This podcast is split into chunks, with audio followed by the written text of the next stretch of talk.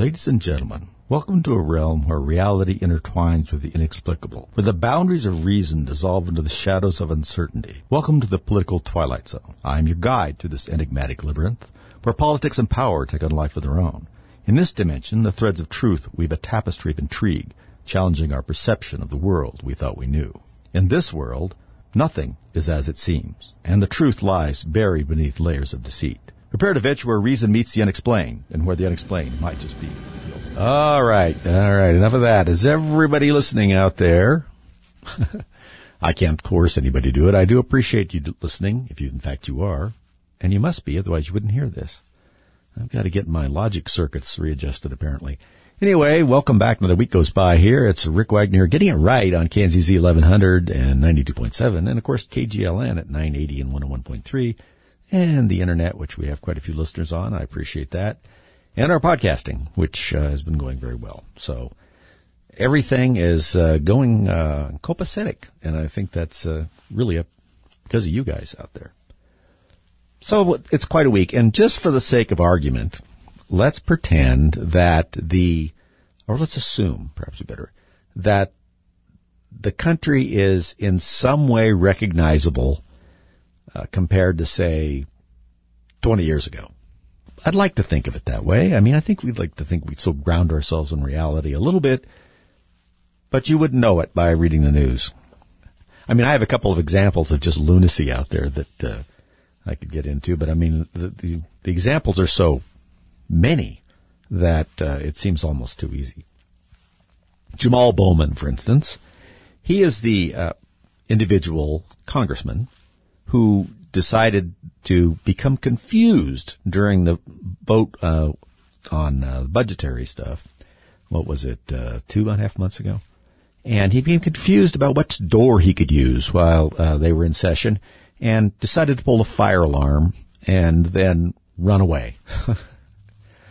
so Jamal, who apparently, if you listen to his story, is not really got enough going on to understand what fire means, uh, by reading it, has also come up with quite the idea that we should come up with like a $14 trillion reparation bill, uh, and doesn't seem to understand how you generate that money. I'm terribly afraid that his idea about generating it involves just printing it. Um, since we're borrowing it from everybody, in addition to uh, creating it now electronically, of course, uh, the idea of that and what it would do to our national debt if we tried to issue that especially considered our GDP at this point, would be disaster. He clearly has absolutely no idea about the function of even basic economic principles. And yet he is, of course, in Congress. I mean, we've always had people like that in Congress, but I never remember seeing so many and them speaking out so loudly. I think in the past, you know, people kind of shushed them down like, that's enough of that. You know, please, you're making us look bad. Not so much now. Maybe it's because there's so many more platforms for him to speak on. I don't know. But here is something that I wanted to talk about today that is different because there's a lot more going on in the world than will Donald Trump, you know, have a good day in New Hampshire? I mean, we're interested in that. And the answer is yes. And will he win the primary? Yes. And uh, will he go on to be the nominee? Probably yes. And will they continue to uh, hector him uh, with Lawfare, yes. So we know those things. But here's the here's the better question. Is there other things going on in the world outside of what we're focused on right now that we maybe ought to be paying a little bit of attention to? Not even the second tier stuff, but below that, let's say third tier news that is still important that we just don't seem to be talking about. And I, I've been a little alarmed about what's going on with Pakistan and Iran. Now, I recognize that these are not areas where we have a lot of reporting on the specific with any specificity about the source of the conflict, what's going on, anything like that. We just hear, yeah, well, they're bombing each other and this. Yeah, we. Why is that?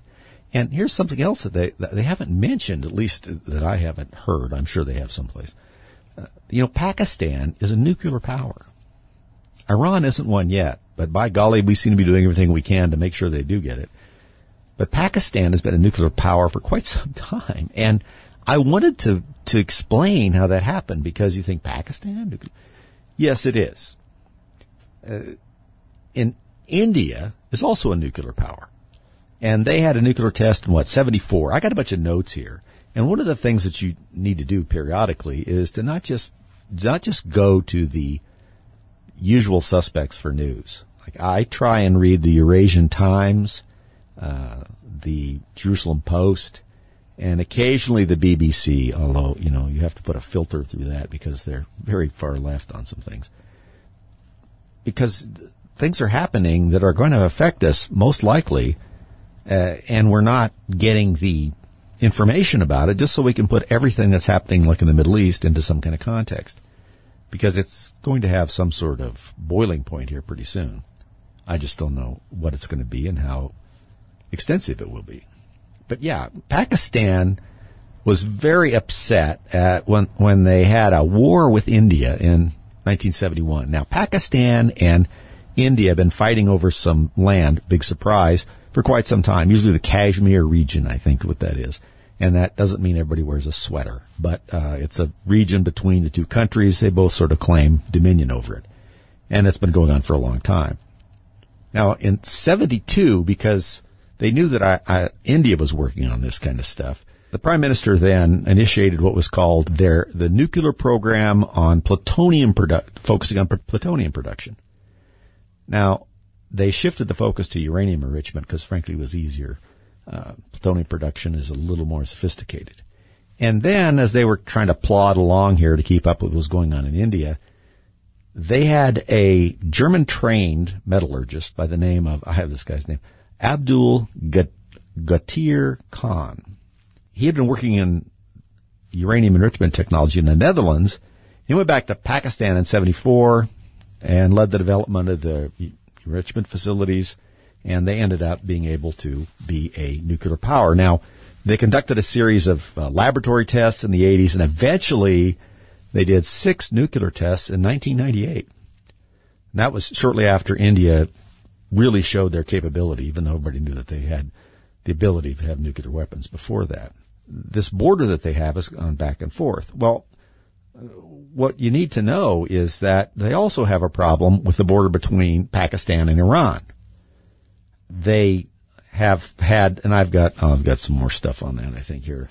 I have too many notes. I made too many notes about this. It's hard to, uh, sort through these things. But each side out there between Iran and Pakistan are claiming the other side is harboring some sort of separatist. Uh, Pakistan is being accused of some Sunni militant group that's running attacks in Iran, and Pakistan says that uh, the Iranians are supporting some separatists. In other words, people who want to break away from Pakistan, suppose the ones who want to break away from Iran in their countries. And these things have been escalating and of course, that's where we get these reciprocal strikes, right? Iran target, targeted some bases in Pakistan and Pakistan retaliated strikes inside Iran. Now, th- these, these two countries here are not anything to shake a stick at in terms of their military capabilities. And what surprised me when I looked into it is Pakistan has quite a formidable military in comparison to what I thought it was. I knew that they had a lot of equipment that uh, we'd provided and some other places as well they actually have a, a larger military in terms of tanks, fighting vehicles, and total artillery compared to Iran, which is surprising. Iran has a bigger air force and just in terms of aircraft, but Pakistan has more of the advanced fighters and attack aircraft, such as helicopters. Iran, of course, you, as you would expect, uh, has a much larger navy and uh, had, do not yet do not yet possess nuclear weapons. So when you look at that, that's a pretty volatile situation that's going on there. And we seem to just kind of like hear it mentioned. This could turn into a real issue. Iran really wants a nuclear device. Pakistan already has one and they're fighting. That's never a good thing. And we seem to be enabling by not really taking steps necessary to get in the way of their development of a nuclear arsenal. Now they, by arsenal, I mean, you know, something that they can deliver. And they seem very close to it. So that's going on. It's important to pay attention to things like that. Hi, folks. Thanks for sticking around. Rick Wagner here, getting it right. I appreciate you uh, sitting around through the break there to come back and talk with us a little bit more. I hope I wasn't trivializing your time with discussing Pakistan and Iran and sort of what's going on there. But I think it's very important because it can easily boil over into other things. And we're focused so much on the Israel con- conflict right now uh, that we forget that this whole region is bubbling over. Turkey, by the way, also has been uh, bombing a little bit of things uh, in its area about Kurdish separatists. So, you know, I mean, everybody is fighting somebody, and there seems to be no loss of numbers in terms of groups that would like to break off and be their own countries or whatever the case may be. There's plenty of them in there. And Turkey is, I think, going to be a problem all by itself. It's become a lot more allied with uh, the Soviet Union and China, and it is in fact a NATO member, which is a little startling. And it's also over the last 10 or 12 years, a little longer than that, become less open to religions, shall we say. It's become significantly more Islamic in its approach than it used to be. And that seems to be influencing their policy as well. So this whole region, as I keep saying, we have to keep our eye on it so we understand what happens uh, between everybody and why it's important. For instance, India. India is very interested in what's going on in the Middle East now. You know, India has tried to assert itself as more of a strategic power in the last few years. They have this new prime minister uh, named Modi, and we saw him with uh, Biden. I'm sure Biden didn't know who he was, um, especially given some of his comments in the past about uh, um, Indian individuals. And I don't know, the, the guy just, it's unbelievable to me that he's in the position he is. Anyway, India's been trying to act out more in the Indian Ocean because they're importing a lot more oil. They're trying to ramp up into more industrialization.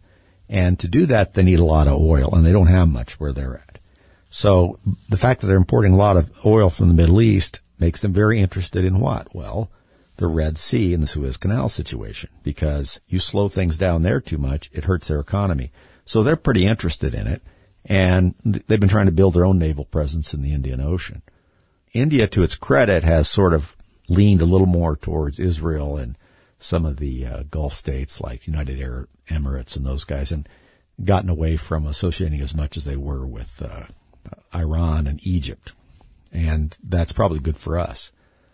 But it still shows you how interdependent everything is that's going on through there, and because of that, it's almost impossible to follow all the developments daily and see what's happening. And, and it's, it's not really on our scoreboard here, is it? And it probably shouldn't be something we think about every day, but I wanted to bring it to your attention so that you understand that there's more going on there. And as you have this conflict with Israel and people shifting around dynamically with that, it also is affecting these other conflicts. And Iran has got their finger in everything. Now, that can be good or bad. In one sense, it's bad because they're supplying all of these splinter groups. And let's face it, most of these guys they're supplying weapons to, you know, are sleeping in the back of a truck or underneath it, and they're not really developing sophisticated drone technology. No, we've apparently provided that to Iran, and they've copied a lot of it, and there you go. But they are really producing a lot of the weaponry and intelligence capabilities for all these groups around the place. You know, Hezbollah, Houthi, Hamas, a couple others I can't think of off the top of my head. So the kind of good thing about that is they're really stretched pretty thin. And now they're having this conflict with Pakistan on the other end of everything. And so that sort of makes it difficult for them to do a whole lot more.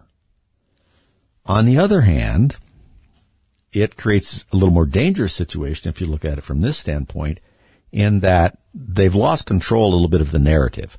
They got their fingers in everything. I mean, so far, I think our intelligence has shown that members of the uh, Iranian Republican Guard, which we used to think was a terrorist group, uh, have been showing up in Yemen and so forth, probably providing some technical expertise on the use of the weapons they're giving these guys. So I'd like to think that they're too busy and spread a little bit too thin. And that might be the case. Uh, we can keep our fingers crossed on that because they're the real problem. I mean, they're the ones that are supplying everybody, stirring everything up. We've been giving them money and they've just been funneling money right back into these folks, apparently. So we're, we're trying to keep our eye on that. At the same time, as most of you know, there's a real situation in Taiwan. You may remember that last week Taiwan had an election and they elected someone who the Chinese really don't like. I mean, he sort of talks about quote independence a little bit, uh, and is not interested in quote reuniting with China. And if you go back and look at the history between Taiwan and China, it's really not a situation where Taiwan was closely a part of China and they broke away and everything. It's not. There, the discussion points from China about Taiwan are a little misleading. Nevertheless, this guy became elected president, and the Chinese have been saying all along, oh, if you elect this guy, it's going to upset us. We're going to have trouble. Well, they did. So they, of course, did some more military maneuvers and so forth. But they've done enough to where, um, you know, there's, they're worrying Taiwan. And so Taiwan's constructed a couple of uh, more military bases uh, and storing uh, sort of the anti-ship missiles there. And they're wanting more stuff from us. Everybody wants stuff from us. I mean, that's nice to, you know, make good things and, you know, people want it. Also, we appear to be just giving it away. But this is, this is an issue. The, the more you arm people on both sides, I'm suggesting we shouldn't. I'm just saying you understand that it's a lot more possible to have an incident. Uh, and an incident can set something off. Now, China may want an incident. They may, you know, want to do something. My theory is not so much an invasion per se, but a blockade. I mean, it wouldn't be very difficult for the Chinese Navy, now the biggest in the world, I think, in, in terms of tonnage, to blockade Taiwan so that their exports would have a heck of a time getting out. And they'd cough up some reason like, oh, there's things going out of the country that are adverse to uh, the interests of China in some way. I don't know. If I had some time, I could make something up. They'll make something up for sure. And put a stranglehold on the ability for Taiwan to ship out their massive production of chips, computer chips.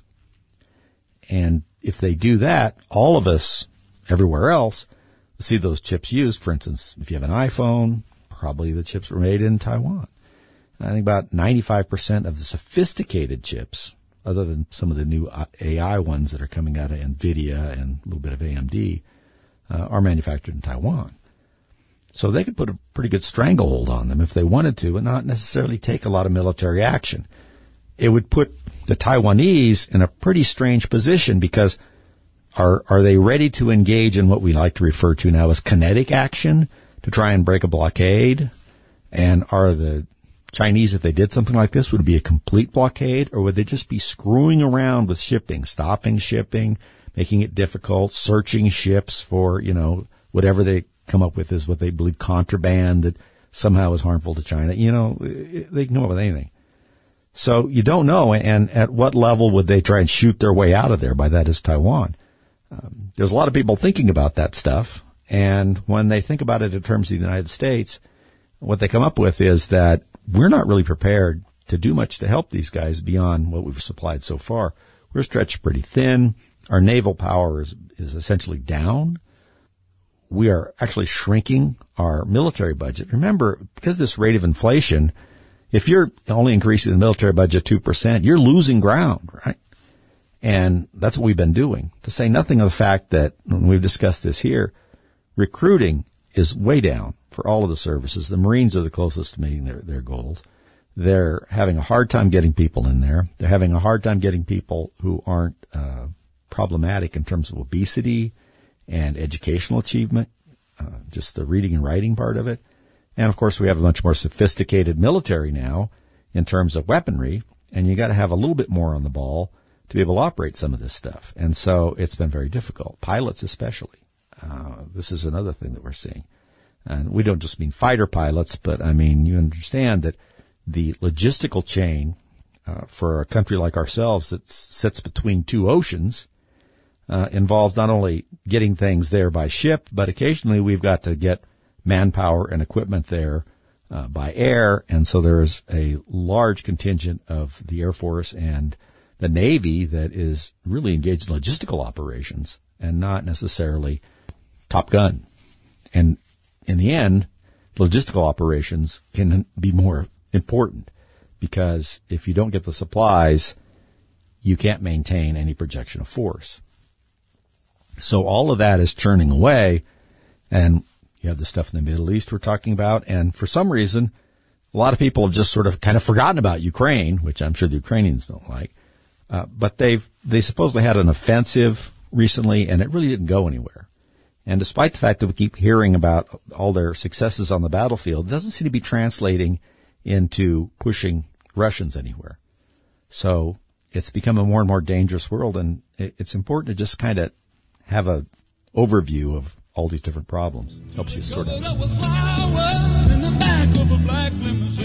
All right. Thanks for sticking around there at the bottom of the hour. We appreciate it. I'm getting it right here. I'm Rick Wagner. And once again, I appreciate your listenership. So hopefully that uh, last couple of segments uh, was informative and gives some perspective or at least framing for all the crazy things that are going on in the Middle East. Middle East has, of course, been an area that has been nothing but pretty much constant warfare and back and forth between various empires, groups trying to, uh, like after Alexander the Great, where his generals were fighting back and forth over there trying to divide up his empire or trying to make the whole empire one of theirs, which never happened. It just, it just shows again and again why the area for a variety of cultural and geographical regions, uh, reasons rather, uh, is is always got something going on. It seems like. Now, certain times in history wasn't all that important because we didn't care what was going on there so much. We didn't need the oil. We were not trying to get to the Suez Canal. You know, a few things like that. All of that has, of course, changed. And Israel wasn't there until, what, 1948. So there, there's a lot that we don't even know. And so I was, I was reading, I've been reading rather, some notes about Alexander the Great's campaign through that region. Now, Alexander went, of course, across into what ended up being Turkey, all the way into Afghanistan, and but he did he swung down, if I can use that word, swung through Mesopotamia, Syria, what's now Syria, those kinds of things, all the way through to Egypt, as I think we've talked about before. So when you read his campaigns, you realize that one of the most important things about any any kind of campaign is, of course, geography and the general's grasp of geography and how it affects his army and what he's hoping to accomplish. And when you look back at Alexander, you can see that at this point, uh, when he's in Mesopotamia, which remember that's the area between the Tigris and the Euphrates River, used to be called the Fertile Crescent he's chasing Darius, who's the uh, it's Darius the Third, if I remember, who is the uh, King of Kings, as they like to call himself, uh, Persia, and he's on the run because Alexander has beaten his army, led by another general, Meander, I think was the guy's name, uh, at the Battle of Granicus, which was a river, the first battles. Then he defeated Darius himself on the battlefield. Well, I mean, not hand to hand, but Darius was directing it at uh, Issus. So he's now chasing him because he beat him once again. The Persians had a much larger force than his, and he managed to capture actually the Persian camp with lots of loot, as they would say, and chased Darius off, who I think the uh, the term is he ran away and left his wife and kids, which Alexander captured but treated very well. So he's essentially chasing Darius as he's conquering things as he goes. Conquers Tyre, which is, you may uh, remember that city. And if you were to go to Tyre today, because it sort of sits, or it used to sit on kind of a little island out there in the Mediterranean, well, they refused, and they're a very well fortified city. They refused uh, Alexander's demand. They surrendered to him. So he spent quite a long period of time building a road out to them. using stones and sand and all sorts of things to build essentially a road to them so he could get his army to them. And then he took the city. So he's pretty determined. Now, when I'm reading, he's in the area between the Euphrates and the Tigris and he's moving up towards Babylon. That's where Darius is holed up and trying to get another army together. And he's got a huge army because remember, these guys can call in people from all over the place. Alexander's an army of about 50,000, but they're all warriors. Now there's probably more than that. They're camp followers and drovers and things like that. However, it is estimated that Darius was able to put almost a million people out for whatever purpose he was trying to do uh, at Babylon. Now, that also included tons of people who were essentially non-combatants, a lot of levies. See, Alexander's people were trained warriors, people who had been training for battle pretty much most of their life. A lot of the Persian group were people who were pressed into service and given whatever weapon they had come to hand. So they weren't exactly the best shock troops. It's important to to realize that geography doesn't change that much. And seeing how someone like Alexander uses the terrain, thinks about his flanks, his supply line, all this kind of stuff, it just kind of snaps into focus everything that's going on in the Middle East. There are some changes. Most of the time, technology doesn't change battle that much. You still have an infantry. Your cavalry is now armor, but takes pretty much the same approach. But you do have air power. And we have some missiles, which is always kind of interesting. Now, they had missiles as well, but they didn't have the range that we have now. By missiles, they had, of course, you know, catapults and uh, ballistas and things like that. So when you look at this, you realize that the only real change is the ability to project force through missile or air power.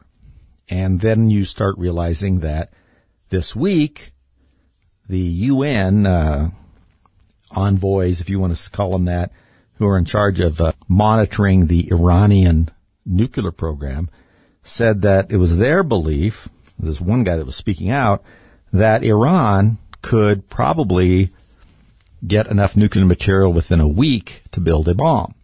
And in a month, he might be able to build six of them. Now, just the nuclear material by itself isn't enough. I mean, you have to have a delivery system, right? Even if you can build the bomb. The difference between the problem you would have in the Middle East and say someone that wanted to attack us was that it's all about delivery. And intercontinental ballistic missile is another kettle of fish besides just building the bomb. But in the Middle East, especially if you're doing something with Israel, you can drive one there, which makes it all the more chilling. I, I don't think anybody wants Iran to try and cook up a missile big enough to deliver an atomic warhead and have it flying over them. I guess they could buy one from North Korea, but those aren't particularly accurate either. And that's not something you want to mess around with, like, oh, we were a little bit off and uh, we landed in Syria. So, no, that's not what you want. So, uh, it's a frightening p- prospect. You see how important it is for places like Israel as they're trying to push back uh, to disarm these groups that are, of course, armed by Iran, to manage to be defensive from any attacks from the outside, maintain air superiority to make sure people can't just, you know, lob something at them, and then keep their supply lines open. Folks, when they describe battles, almost always forget that you know, half the battle is your logistics, your supply train, whatever it is, whether it's on mules or whether it's uh, in driven in Humvees or whatever the case may be. If somebody cuts off your supply lines, you're going to slow down pretty fast. And in the case of modern warfare, you might slow down even faster than in ancient warfare because the horses and so forth can go a little while without eating, but those tanks and all of that mechanized stuff, you know, when it runs out of gas and it goes through a lot of gas, that's it. They just become sort of big paperweights. And remember, some of these things use a lot of fuel. Something like an Abrams tank uh, isn't measured in miles per gallon, but in gallons per mile. So, to say nothing about the need for replacement parts and so forth. So when you look at the Middle East and you understand all these different wheels that are going, And we talked about Pakistan and Iran, you know, trading punches back and forth and the fact that Pakistan is nuclear power and been for a long time and Iran is practically one now. And they're both kind of crazy and Iran seems to be really crazy. And at the same time, they're pushing things around at the other end of their country. Um, you just wonder what's going to happen there. I mean, it's, it's open for mistake, if nothing else.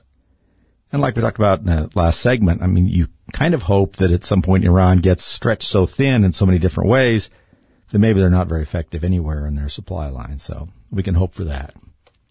But there's a lot out there that's happening and I, you, you need to have some kind of, need some kind of perspective on it. Historical, and sometimes history is like we talked about the 70s, right? Which nobody wants to talk about. It's like ancient history and it's very important. It's sort of like this idea that uh, we seem to be, by we, I mean the Americans seem to be pushing on the uh, Israelis, which is this two-state solution, the Palestinian state. Well, if, if you've seen anything in history is everything that Israel has given up, for the most part, has just turned into a problem and it has not solved anything. And the notion that you hear that somehow, like Hamas is separate from the population of Gaza doesn't seem to be true. Now, I'm certain there are, are people in Gaza and the West Bank, for that matter, that uh, aren't followers of Hamas and don't like what they're doing. But for the most part, it seems like most do. We have some of the hostages coming out saying that the general population in Gaza during their captivity was supporting Hamas. We have the fact that uh, the first election in Gaza put Hamas into power, and they didn't have any more elections. And it doesn't seem like it changed anything. So a two-state solution seems to be just another stopgap on the way to running Israel out of the area in one way or another. Uh, it's uh, it's unclear why the Biden administration and the Obama administration, for that matter, and some of the other globalists out there uh, want to force a Palestinian state into, you know, half of Israel or, you know, 35 or 40% of it, depending on where you, who you talk to. And how, what makes you think that will make a difference given the history? It's hard to imagine that kind of delusion, isn't it? Anyway, we got to watch that carefully.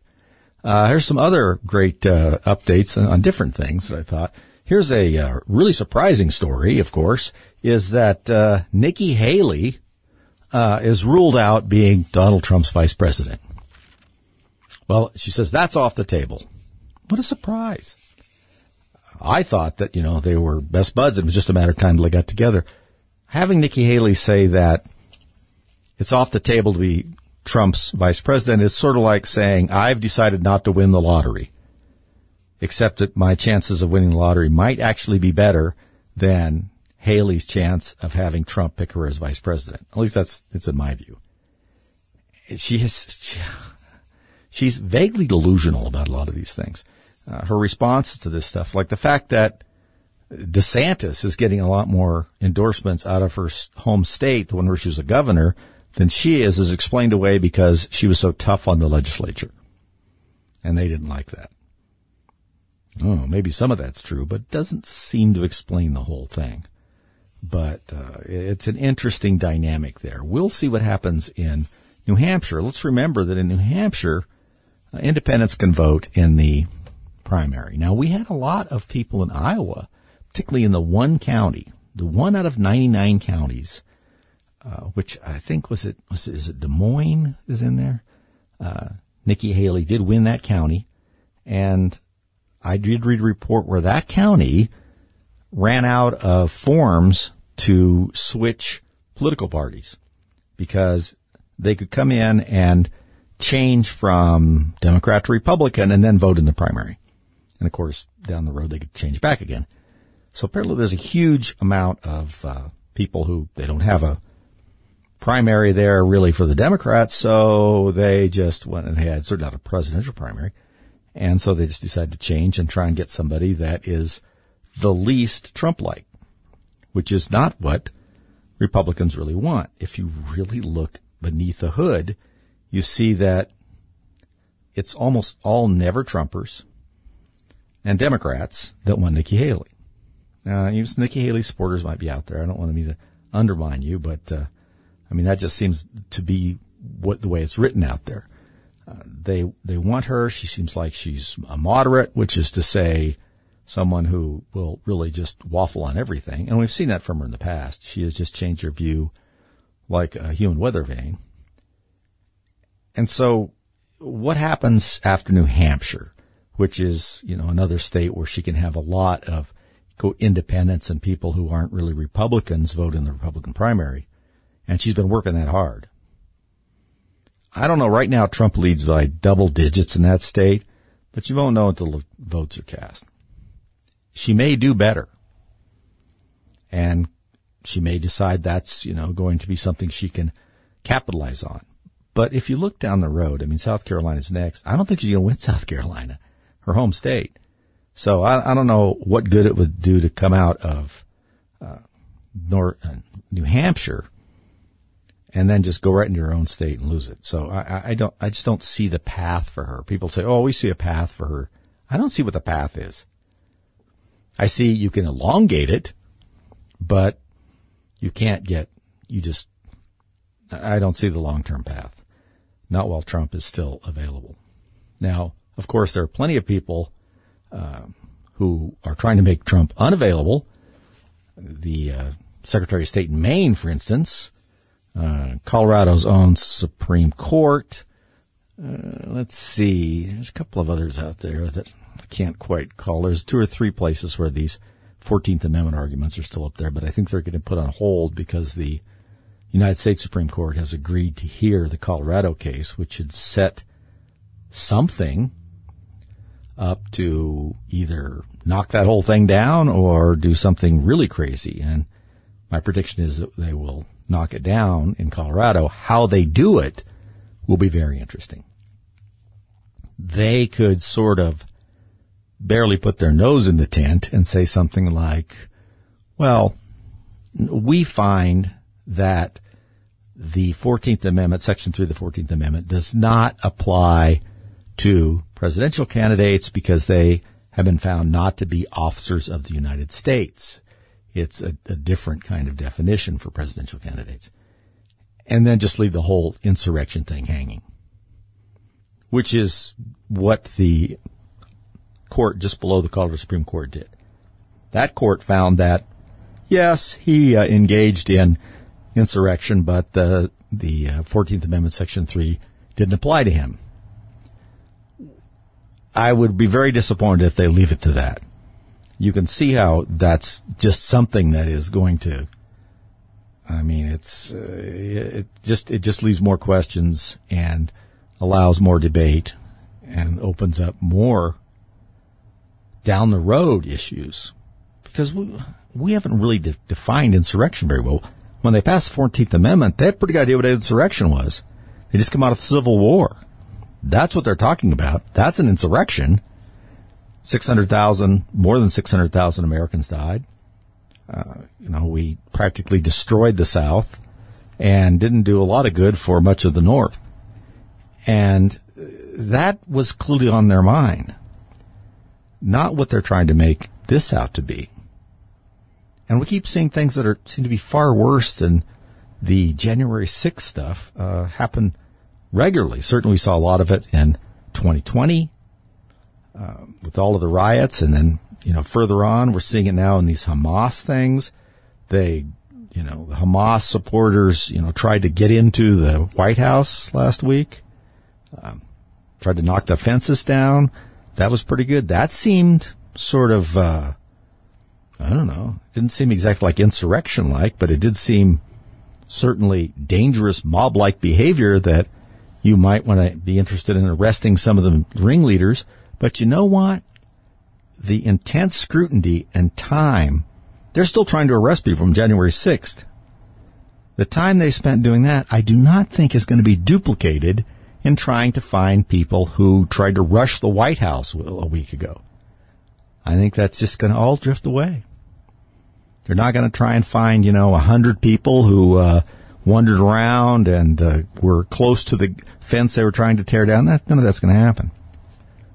And in, in the meantime, we're waiting for something to happen with Hunter Biden, who could still be held in contempt of Congress, although it looks like he's going to accede to the request to uh, to a deposition behind closed doors uh, in Congress, and that may stop them from putting a referral into the Department of Justice for a prosecution of contempt of Congress, which I think would not do a whole lot of good either. I mean, the Department of Justice would just slow walk the thing until, you know, we forgot it was even out there. I mean, that'd be my that's my prediction, but we will have to see. Now, on the other hand, uh, Peter Navarro, remember Peter Navarro? He's an economic advisor. Wrote a book called In Trump Time, which I actually had, and interesting guy, kind of a funny guy too. Um, he wouldn't testify because he said he had uh, presidential immunity. So he didn't sh- turn up and didn't turn up with documents. So they referred him for contempt of Congress. And he was sentenced uh, the other day to uh, six months in jail. Yeah. Uh, the court should impose, this is what the prosecutor said, the court should impose a sentence of six months imprisonment, reflecting the most severe guidelines complaint punishment available and fine the defendant $200,000. Okay, uh, she contends that uh, this is the prosecutor. Navarro chose allegiance to former President Donald Trump over the rule of law. Wow. I just don't, you know, the irony of that statement is just something that is, just sort of leaps out at you. And the unawareness of people saying things like that, given their behavior, is really interesting too. But so, and Steve Bannon, who also asserted executive privilege in his communications with the president, uh, was sentenced to what? Let's see, I think four months in jail. Um, yeah, and a sixty-five hundred dollar fine. He's also on appeal. We'll see what happens there. But they didn't, you know, they were all over that. It's a topsy-turvy world we're living in, my friends. And uh, I didn't want to just jump around and just be depressing this week by talking about the Middle East and then kind of what's happening here but we have sort of a, a, a spiral we're in uh, all over the world, seems like. Certainly, you know, when you go from the Pacific Ocean to Ukraine to the Middle East, things start seeming very out of control and very World War One like. You know, if you read about the how World War One got started, all the competing and interlocking treaties and how people just got drug into one thing after another, it was a little like that. So we need to watch that very carefully and just put everything in some context. That that's what I hope for you guys out there. And uh, you know, otherwise than that, have a good week. Talk to you next week.